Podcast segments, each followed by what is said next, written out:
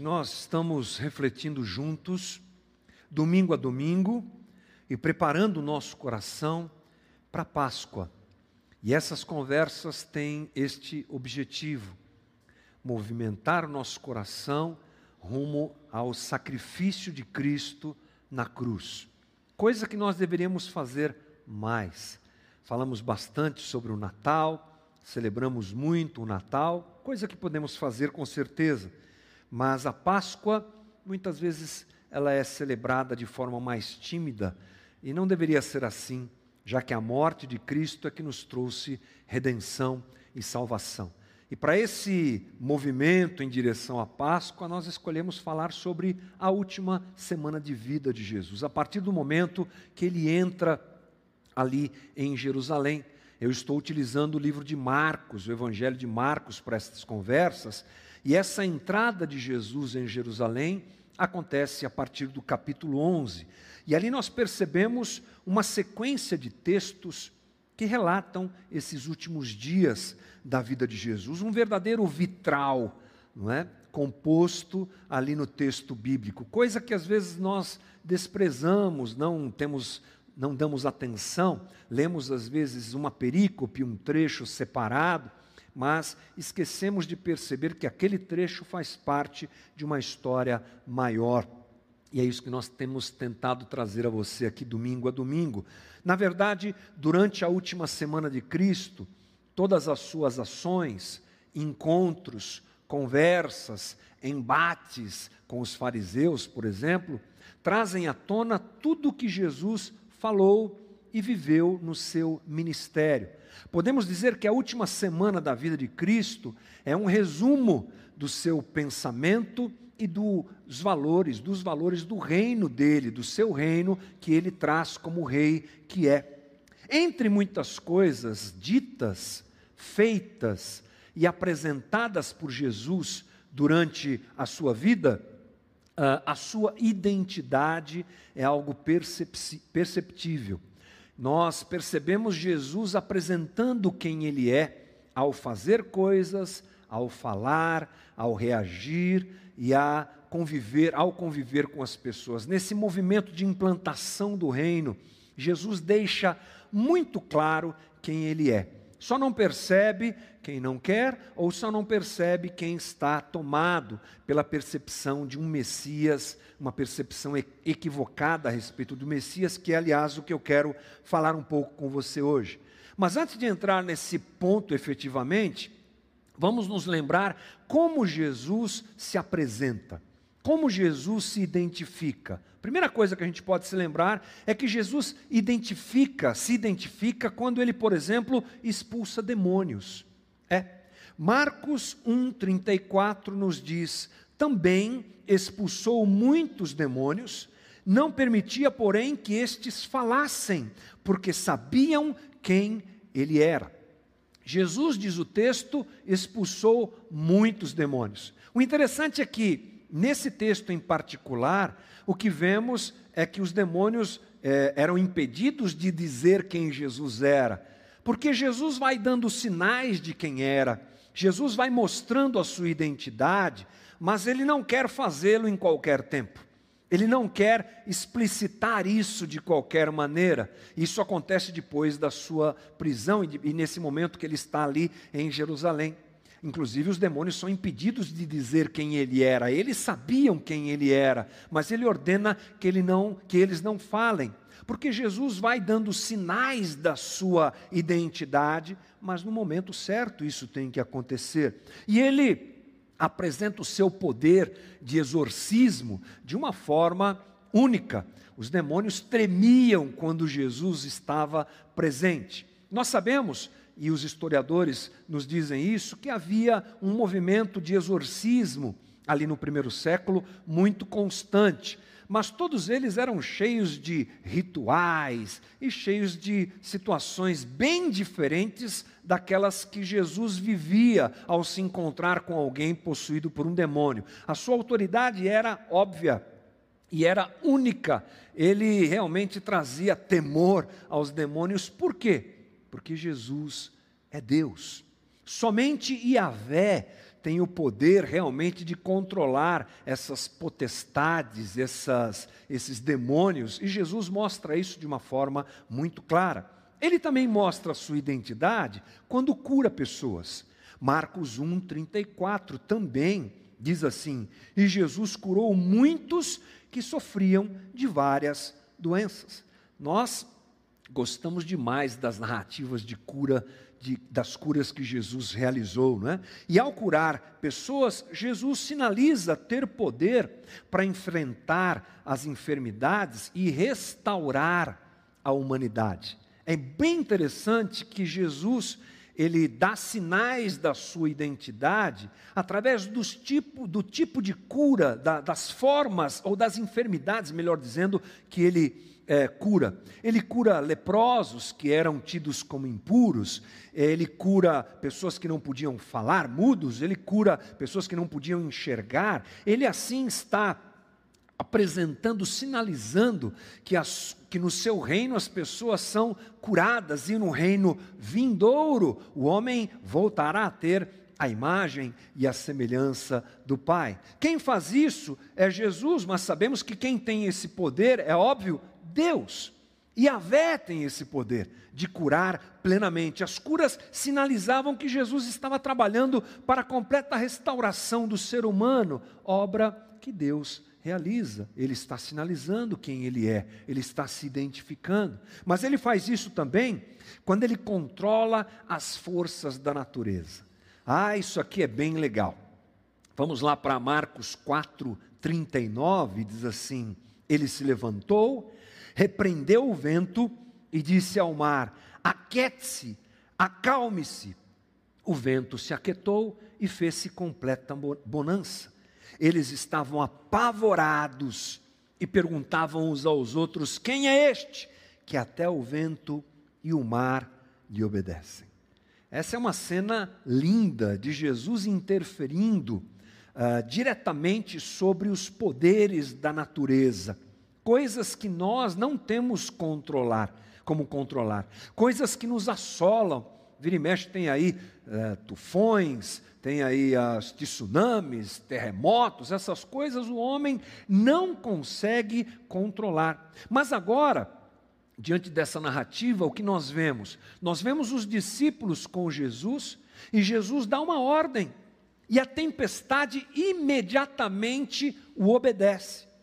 Aqueles homens que estão ao lado de Jesus sabem quem é o único que tem poder de controlar a natureza. Eles têm a narrativa do Antigo Testamento fresca diante deles. E Yahvé, o Deus dos judeus, é aquele que abriu o mar vermelho para o povo passar. É aquele que abriu o Jordão para entrarem na terra prometida. É aquele que manipulou as nuvens para que durante os 40 anos que o povo de Israel andou no deserto, elas os cobrissem e dessem sombra a ele. Ele é aquele que providencia que a natureza realmente seja usada como instrumento de favorecimento ao povo e aí por diante. Ou seja, quando eles dizem: Quem é esse que até o vento e o mar lhe obedecem? A resposta é Yahvé. Eles estavam diante de Deus. O Deus encarnado estava diante deles. Jesus sinaliza quem ele é. Outra forma de Jesus sinalizar quem é, é ressuscitando pessoas. Jesus ressuscitou três pessoas: a filha do chefe da sinagoga, Mateus 9, o filho da viúva de Naim, Lucas 7, Lázaro, João 11. Quem é que pode trazer gente morta à vida, se não Iavé? O interessante é que, numa rápida pesquisa, a gente descobre que no Velho Testamento nós temos também três ressurreições acontecendo. O filho da viúva, 1 Reis 17, a mulher sunamita, 2 Reis 4, e o homem que foi encostado nos ossos de Eliseu, 2 Reis 13. Jesus, ao ressuscitar pessoas, deixa claro quem ele é. Ele é Deus, ele é Yahvé. Agora, não só através das suas ações, obras miraculosas que Jesus mostra quem ele é. Jesus também diz quem ele é. Lá em João 14, versículo 8, diz assim: Disse Filipe: Senhor, mostra-nos o Pai, e isso nos basta. Jesus respondeu: Você não me conhece, Felipe, mesmo depois de eu ter estado com vocês durante tanto tempo? Quem me vê, vê o Pai. Como você pode dizer, mostra-nos o Pai? E em João 10,30, Jesus diz: Eu e o Pai somos um. Jesus, durante seu ministério, deixou claro quem ele era, fazendo obras miraculosas, como nós citamos aqui. Mas, a partir de certo momento, ele abre essa realidade aos seus discípulos. Como eu disse no começo da nossa conversa, há um momento certo onde Jesus faz isso. E ele agora faz isso. Junto com os discípulos, já mais perto do fim da sua vida, ele começa a dizer claramente: Eu e o Pai somos um. Felipe pergunta: Mostra-nos o Pai. E Jesus diz: Como assim, Felipe? Você anda comigo há tanto tempo, você não, per não percebeu que eu e Yahvé, eu e Javé, ou eu e Yahweh, eu e ele somos um, eu sou Deus. Jesus deixa claro isso. Por que Jesus, uh, agora, uh, tomado pelo, pela pressão que existia ali em volta da sua identidade, ele reage de uma forma interessante. Sabe qual é a reação de Jesus? Fazer uma pergunta. Veja bem, nós agora demos um passeio rápido ali pela trajetória de Jesus, mostrando que é Deus. Mas não se esqueça que nós estamos na última semana da narrativa da sua vida. E lá em Marcos 12, nós já vamos ler esse texto, Jesus faz uma pergunta a respeito da identidade do filho de Davi. E essa pergunta tem a ver justamente com essa pressão que os religiosos faziam a respeito da identidade de Jesus. Lembre-se que ele entrou no templo, ele entra na cidade, lá em Marcos 11 temos o registro, e ele vai no dia seguinte ao templo. E lá no templo ele questiona as práticas religiosas, e eles perguntam para ele: quem te deu essa autoridade? Quem é esse jovem que entra aqui, paralisa as atividades do templo? Ele, naquele momento, sinaliza o batismo que ele recebeu de João, onde a sua identidade foi apresentada. Mas isso não é suficiente. Aqueles homens continuam falando a respeito disso e duvidando de quem Jesus é. Então agora a gente chega a um momento onde essa questão da identidade de Jesus é mais uma vez abordada. Vamos lá então, Marcos 12, 35. Ensinando no templo, Jesus perguntou: Como os mestres da lei dizem que o Cristo é filho de Davi. O próprio Davi, falando pelo Espírito Santo, disse: O Senhor disse ao meu Senhor: Senta-te à minha direita, até que eu ponha os teus inimigos debaixo dos teus pés. O próprio Davi chama ou o chama Senhor. Como pode então ser ele seu filho? E a grande multidão o ouvia com prazer. Esse não é um texto muito fácil de entender, por isso eu recorri aqui a uma outra versão que eu quero ler com você também. Mesmo texto, Marcos, Marcos 12, vamos ler o 35 e o 37 em outra versão, para facilitar a nossa compreensão. Diz assim: Jesus fez a seguinte pergunta: Por que os mestres da lei afirmam que o Cristo é filho de Davi? uma vez que Davi chamou o Cristo de meu Senhor, como ele pode ser filho de Davi? Parece uma pergunta complexa, mas na verdade não é. A pergunta é: como que esse pessoal da religião aqui em Israel chama o Cristo de filho de Davi? A palavra Cristo aqui, é Christos no grego, ela é a tradução da palavra Mexia no, no hebraico que é a referência ao Messias, né? A pronúncia já nos dá a dica. Então, se nós estivéssemos ouvindo Jesus fazer essa pergunta, ele estaria dizendo algo tipo: como, é, como é, perdão, por que os mestres da lei afirmam que o Messias é filho de Davi? Essa é a pergunta. O Messias, sim, aquele que todo judeu esperava e continua esperando, aquele que viria restaurar Israel. Bem, o que está acontecendo aqui, gente, é que Jesus está reafirmando a sua identidade. Jesus fez poucas perguntas, é o registro que nós temos a respeito disso, é bem tímido no texto bíblico, mas essa é significativa mesmo. Ele está perguntando por que vocês falam que o Messias é filho de Davi. Para nós entendermos, Jesus usa o Salmo 110, porque ele pergunta e ele mesmo responde. A resposta de Jesus é: o Messias é filho de Davi? Vocês dizem isso? Como assim? Se o próprio Davi chama o Messias de meu Senhor. Então vamos por partes aqui, gente. Primeira coisa é entendermos que Jesus está reafirmando a sua identidade. Em primeiro momento, ele reafirma a sua identidade na condição de descendente de Davi. Nós sabemos que as profecias do Velho Testamento, o movimento divino do Antigo Testamento, apontam para um Messias que vem da descendência de Davi. E Jesus é descendente de Davi.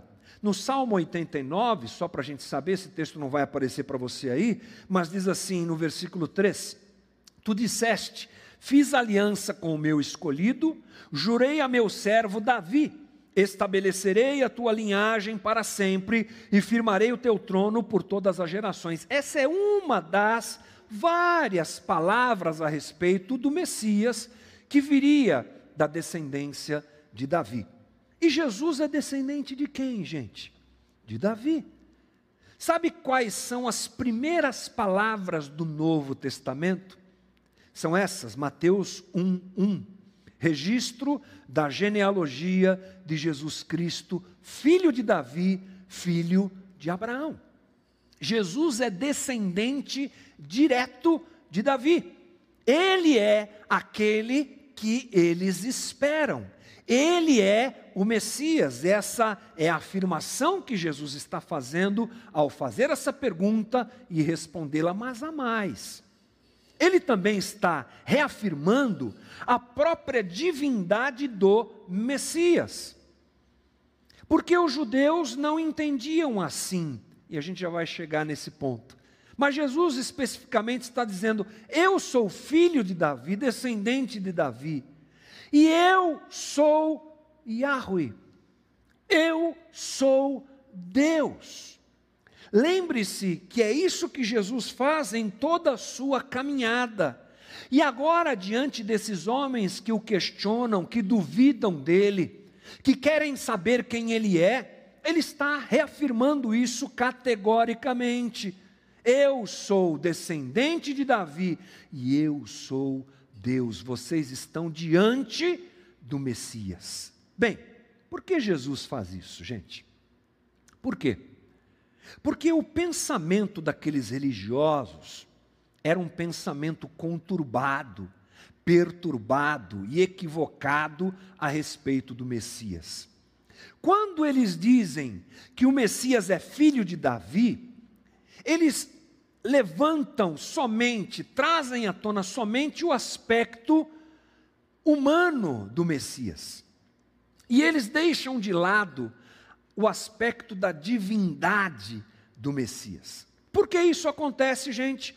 Nós já falamos aqui várias vezes. Qual é a visão, qual era a visão naquele momento, primeiro século, a respeito do Messias de Israel? Ele deveria ser um grande líder, nacionalista, um rei humano, descendente de Davi, alguém preparado para liderar uma revolução bélica, militar, como tantas vezes aconteceu no Antigo Testamento. A gente que está lendo o Antigo Testamento se depara muito com isso. Israel está sob o domínio de alguns povos porque peca, e Deus leva Israel a ser punida o povo punido por conta disso, e aí se levanta, por exemplo, um juiz, estamos terminando o livro de juízes. Esse juiz coordena uma revolução contra os estrangeiros, sai matando todo mundo e levanta Israel de novo em glória. Era esse Messias que eles esperam, mas não um Deus, mas não um Messias divino. Então, o primeiro problema com essa percepção equivocada dos judeus a respeito do Messias, primeiro, era não identificarem que o próprio Deus, o próprio Messias estava diante deles. Apesar de todas as evidências apresentadas por Jesus na sua caminhada, eles queriam saber somente do aspecto humano desse Messias. Ele, Jesus, não se encaixava com que eles acreditavam ser o Messias. Ele era alguém desprovido de glória. Ele era filho de José e de Maria. Esse que está diante deles, falando umas coisas muito bonitas, ele não tem mobilidade militar, ele não tem envolvimento político, ele não é o nosso libertador, porque para eles era isso, era esse aspecto que o Messias deveria ter. O segundo problema com essa percepção a respeito do Messias, e o mais sério dos problemas, é que a religião deles refletia a sua visão a respeito desse Messias somente humano que eles esperavam. A religião deles era completamente envolvida por esse pensamento. Veja só o que Jesus diz na sequência. Estamos em, em Marcos capítulo 12, agora o versículo 38. Depois de Jesus perguntar o que perguntou e responder o que respondeu, diz o texto. Ao ensinar Jesus, ao ensinar, perdão, Jesus dizia: "Cuidado com os mestres da lei. Eles fazem questão de andar com roupas especiais, de receber saudações nas praças e de ocupar os lugares mais importantes nas sinagogas e os lugares de honra nos banquetes. Eles devoram as casas das viúvas, ou seja, exploram as viúvas, para e para disfarçar, fazem longas orações. Esses receberão condenação mais severa. É esse ponto que a gente tem que prestar atenção. É nesse ponto que eu queria muito que a nossa conversa chegasse. A religião daqueles homens, ela deriva de uma má percepção do Deus de Israel e de uma má percepção do próprio Messias que esperavam. Eles estão replicando, talvez de forma mais intensa, aquilo que Israel viveu e o jeito que Israel viveu encarou Deus e, entre aspas, se relacionou com Deus no Antigo Testamento inteiro. O que nós encontramos lá é Yahweh tentando, Yahvé tentando, se Deus tenta, né, é só uma forma de expressão, mas o que nós vemos é Deus trabalhando para que aquele povo o servisse de verdade, o amasse de verdade. E Ele deu a eles todas as chances para que isso acontecessem. Mas no decorrer do tempo eles vão se afastando e vão se afastando, e vão adorando ídolos, e vão perdendo a referência de quem Deus é, vão perdendo a referência de quem o Messias e como ele deveria ser, de quem ele deveria ser, como ele se comportaria, o que ele faria. Eles estão absolutamente cegos nesse movimento religioso distante de Deus, porque não sabem quem Deus é. Ele está diante deles, eles não sabem quem Ele é. Isso acontece por um movimento de história dentro da, da, da situação da própria história, digamos assim, de, de Israel, que vive de opressão em opressão, que vive de invasão em invasão a partir do, do ano 586, anos antes de Cristo. Eles são invadidos e invadidos, e o sofrimento causado por esses anos de domínio de estrangeiros, mais a sua idolatria, como eu disse aqui, presente na sua história no Antigo Testamento, criam um povo cego à realidade de Deus, cria uma religião distante daquela que Deus deu a eles, e eles estão realmente distantes de Deus, a religião deles é um desastre. A religião deles é completamente distante do que Deus queria. Eles tinham tudo a ver, na sua prática religiosa, com aquilo que eles imaginavam a respeito do Messias: honra, glória, poder humano, exaltação humana, Lembre-se do que eu li agora há pouco. Cuidado com os mestres da lei, eles fazem questão de andar com roupas especiais, de receber saudações nas praças, de se ocupar de ocupar os lugares mais importantes nas sinagogas e os lugares de honra nos banquetes.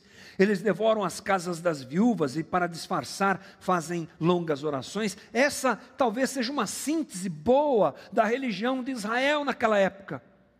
Na verdade, o que nós percebemos é que aqueles homens não esperavam um Messias, eles esperavam um alter ego. Eles adoravam e serviam a si mesmo. Essa era a realidade de Israel naquele momento. Eles não sabiam quem Deus era, eles não sabiam as características de Deus, eles sequer sabiam quem era o Messias e como ele seria. Haviam se perdido em tudo isso. Uma coisa que é importante para nós aprendermos nessa história, portanto, é que a nossa espiritualidade reflete o Deus que nós servimos. Reflete a maneira como nós enxergamos Deus. A nossa espiritualidade, ela apresenta às pessoas o Deus que nós carregamos no nosso imaginário, na nossa forma de encarar Deus, de pensar Deus, ela é apresentada na nossa espiritualidade. Uma percepção equivocada a respeito de Deus é o caminho para uma espiritualidade equivocada. Eu lembro que alguns anos atrás tive algumas aulas lá no seminário com o pastor Ziel Machado. Eu sempre falo aqui do pastor Ziel Machado, de quem eu tenho eh, muito, por quem eu tenho muito carinho.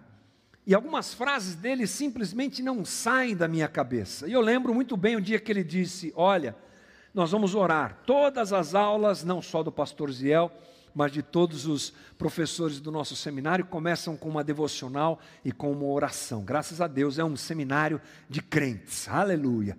Eles oram para começar a aula.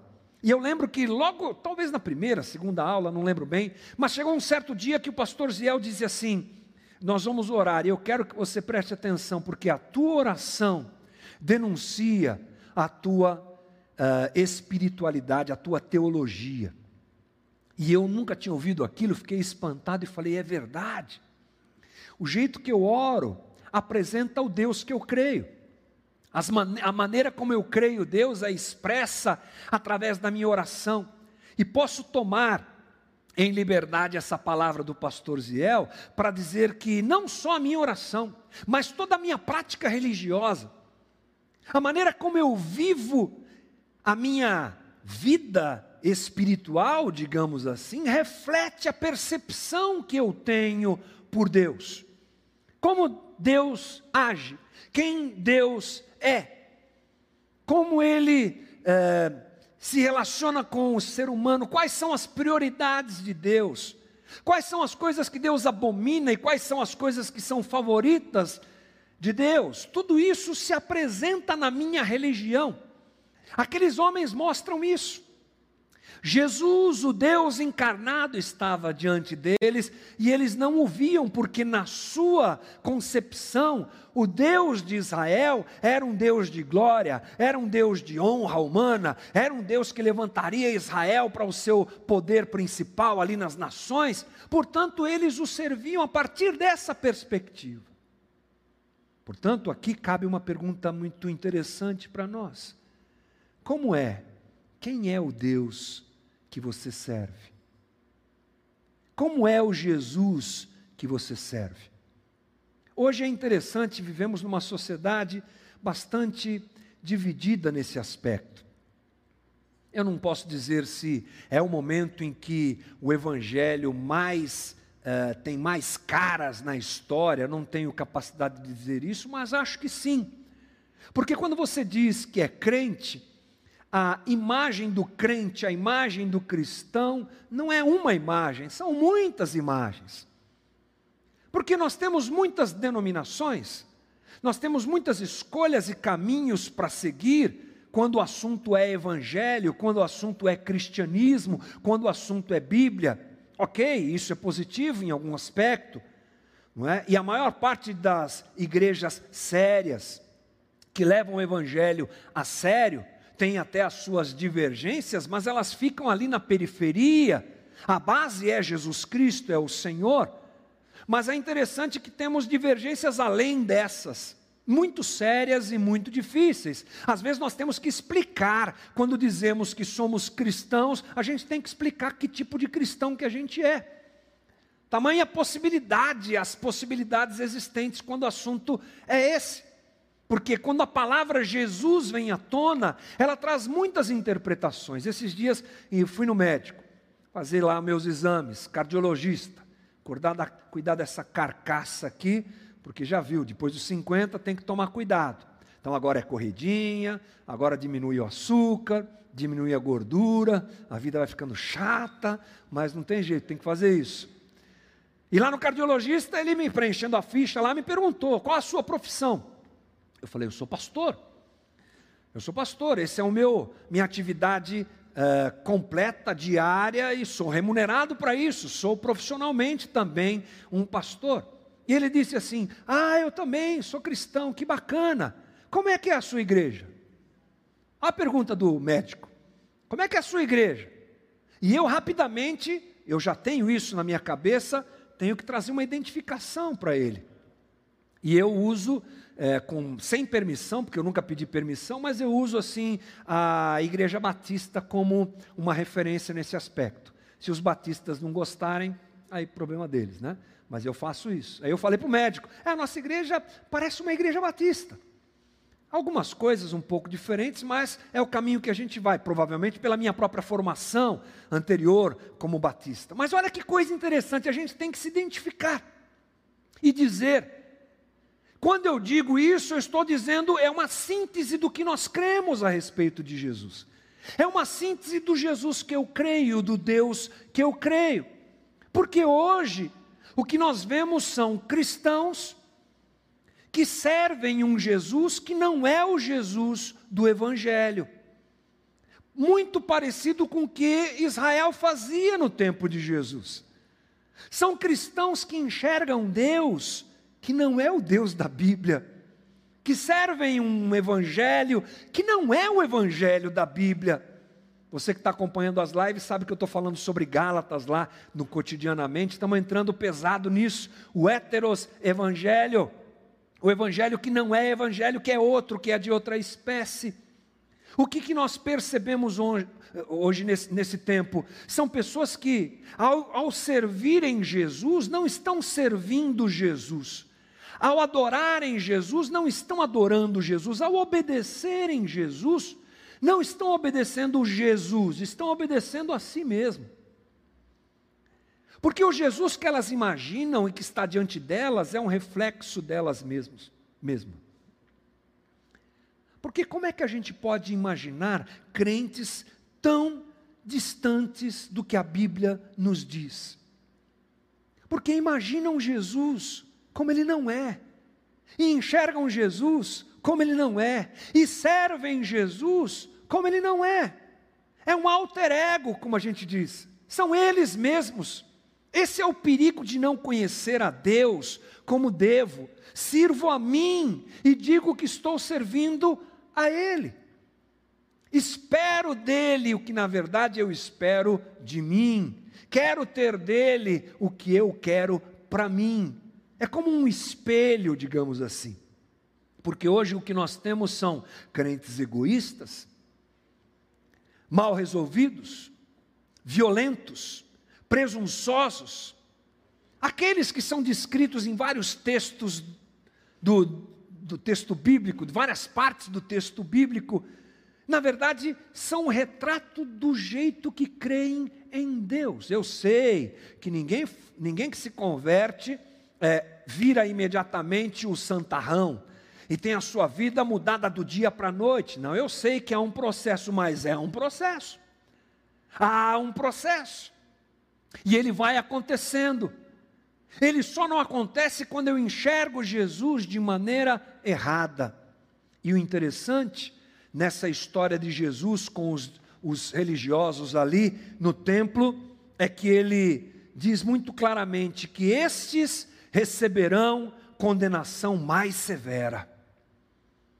aqueles que servem a si mesmo, achando que estão servindo a Jesus, e aqueles que ensinam outros a servirem a si mesmo, como se estivessem servindo a Deus, terão condenação mais severa. Então Jesus, na sua última semana de vida, está dizendo: Eu sou Deus, mas eu sei, religiosos, que eu não sou o Deus que vocês querem. Vocês querem o seu ventre, vocês querem a si mesmo. Mas a sequência do texto ainda mostra algo maior. Vamos lá? Marcos 12, 41. Jesus sentou-se perto da caixa de ofertas do templo e ficou observando o povo colocar o dinheiro. Muitos ricos contribuíam com grandes quantias.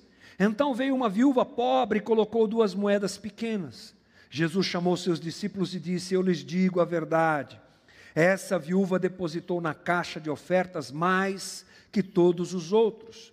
Eles deram uma parte do que lhe sobrava, mas ela, em sua pobreza, deu tudo o que tinha. Nós lemos três partes de uma sequência no texto. Elas aparentemente não estão conectadas, mas estão. A pergunta de Jesus, a denúncia dos religiosos e agora o relato da viúva pobre diante do gasofilácio elas são conectadas justamente pelo olhar divino presente em todas elas. A mulher agora sintetiza bondade, liberalidade, temor, fé e entrega. Parece que as coisas não estão conectadas, mas estão, porque Jesus se apresenta como Deus, condena e denuncia a prática religiosa daqueles líderes que é distante disso, mas agora ele se coloca diante de uma mulher simples e ele a exalta. Se ele condena os religiosos, agora ele exalta esta mulher. Ele enaltece aquela mulher, deixando claro quem está mais perto de Deus, quem está no caminho certo na sua eh, caminhada espiritual, no desenvolvimento da sua espiritualidade. Quem o representa melhor não são aqueles líderes cheios de pompa humana que servem a si, mas aquela mulher. Ele se identifica com ela. Jesus deixa claro que ele, como rei que entrou em Jerusalém, como Deus encarnado, se identifica com a entrega, não com a ostentação se identifica com sacrifício, se identifica com entrega completa. É para isso que Jesus está apontando. Portanto, a nossa religião, nós não podemos esquecer, a nossa espiritualidade, a nossa prática de vida diante do Senhor, reflete o Jesus que conhecemos.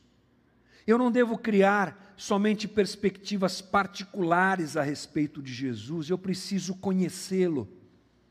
É claro que eu e você teremos uh, experiências com Deus, e é bom que nós o conheçamos, mas essas experiências com Deus precisam estar baseadas, precisam ter como base a própria realidade de quem é Jesus, e para isso nós temos o texto bíblico, uma boa teologia. Nós temos a comunhão uns com os outros, hoje em dia um pouco limitada, mas nós temos a oração que nos aproxima e nos liga a Deus, nós temos todos esses instrumentos para conhecer a Jesus. O perigo de uma expectativa equivocada a respeito dele é que nós assim servimos a um Jesus que não é Jesus. É para esse caminho que nós estamos indo. A religião que apresenta um Jesus fake gera inclusive expectativas erradas e frustrações. Não é verdade? Nós somos uma comunidade que, de alguma forma, tem se tornado um porto para aqueles que saem de um movimento como o neopentecostal e outros, e que chegam por aqui. E são todos muito bem-vindos. Isso está acontecendo demais através das lives que a gente faz. E a gente cuida dessas pessoas também. E elas têm algo em comum com todos que fizeram esse mesmo caminho, onde o Cristo foi enxergado, visto, percebido de maneira errada.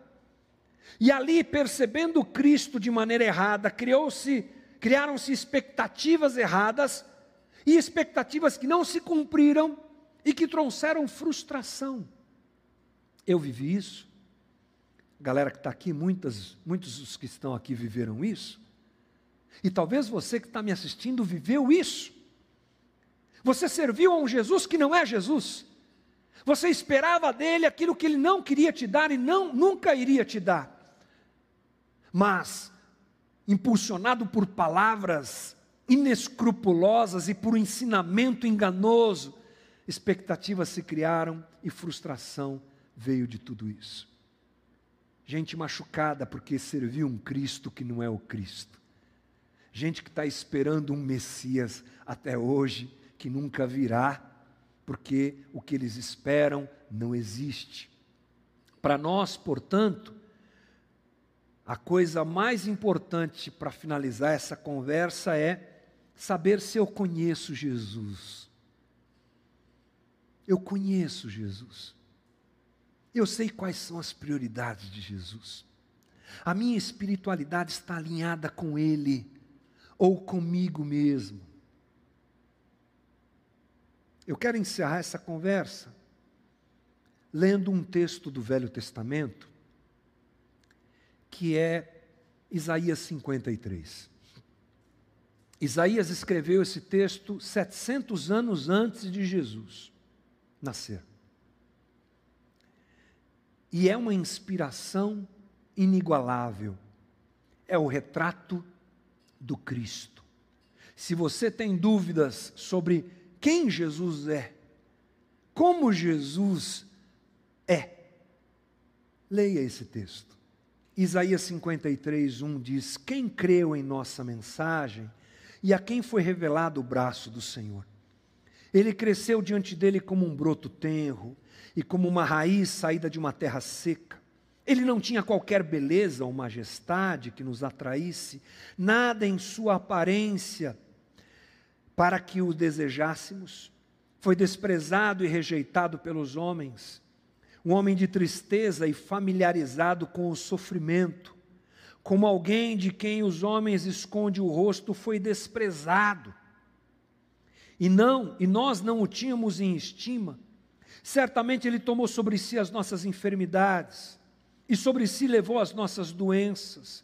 Contudo, nós o consideramos castigado por Deus, por ele atingido e afligido, mas ele foi traspassado por causa das nossas transgressões, foi esmagado por causa de nossas iniquidades. O castigo que nos traz a paz estava sobre ele, e pelas suas pisaduras fomos sarados.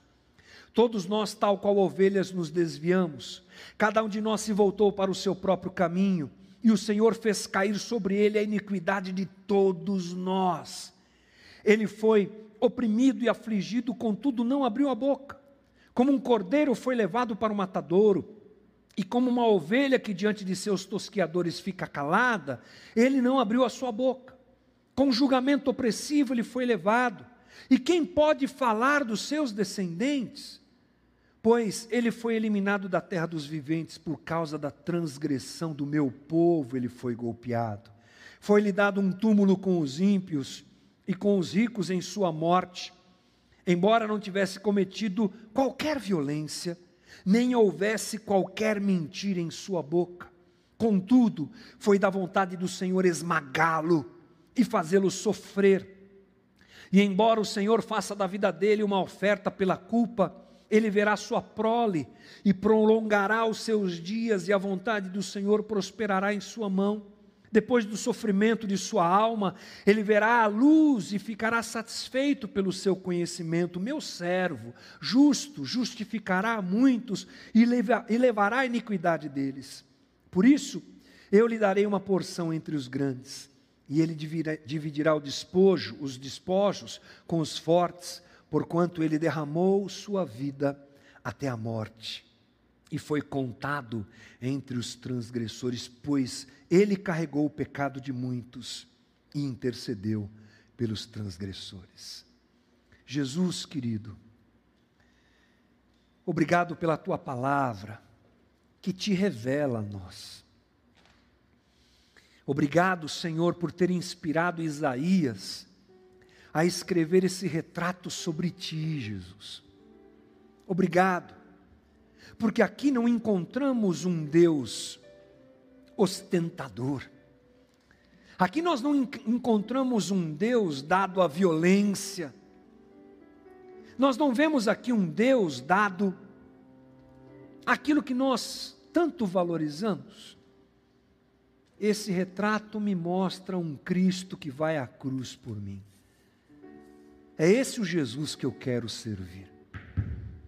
Um Jesus que me ensina a me entregar, como aquela viúva entregou o seu melhor e foi enaltecida por ti, Jesus, e colocada como esse registro lindo que temos nos evangelhos, para nos mostrar quem o Senhor é e como nós devemos ser. Ajuda-nos, Senhor, a te perceber adequadamente. Ajuda-nos, Senhor, a nós não nos adorarmos achando que estamos adorando a Ti.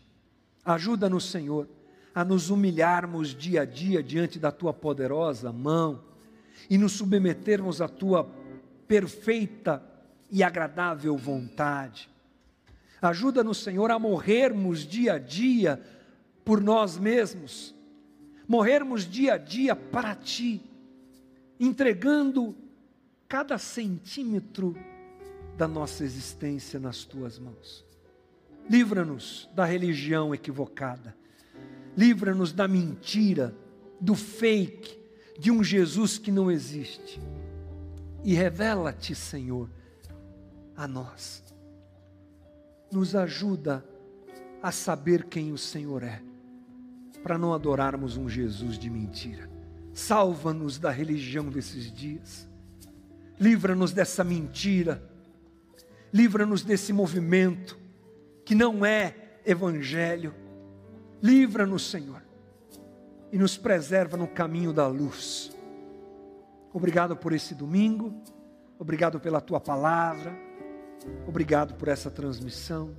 Abençoa-nos esta tarde, abençoa-nos nessa semana, em oração, Senhor. Em nome de Jesus. Amém.